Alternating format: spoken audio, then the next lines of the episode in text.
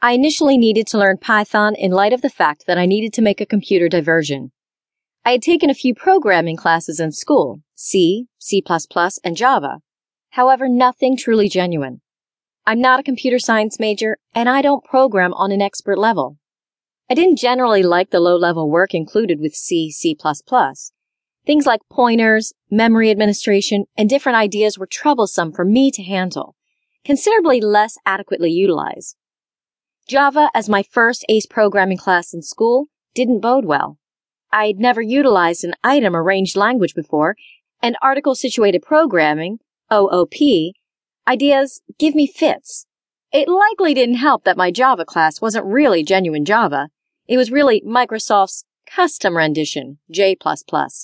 So not just was I taking in a language that had minimal reasonable utilization, J++ included, and cut numerous components found in genuine Java, however, the programs didn't work accurately.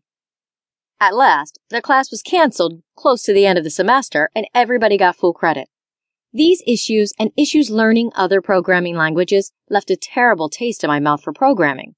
I never thought I took in a language, all around okay to feel good utilizing it, significantly less really appreciate programming. However, then I caught wind of Python on a PC gathering and saw a few different notice of the language at different destinations around the internet. Individuals were discussing how incredible the language was for individual undertakings and how adaptable it is.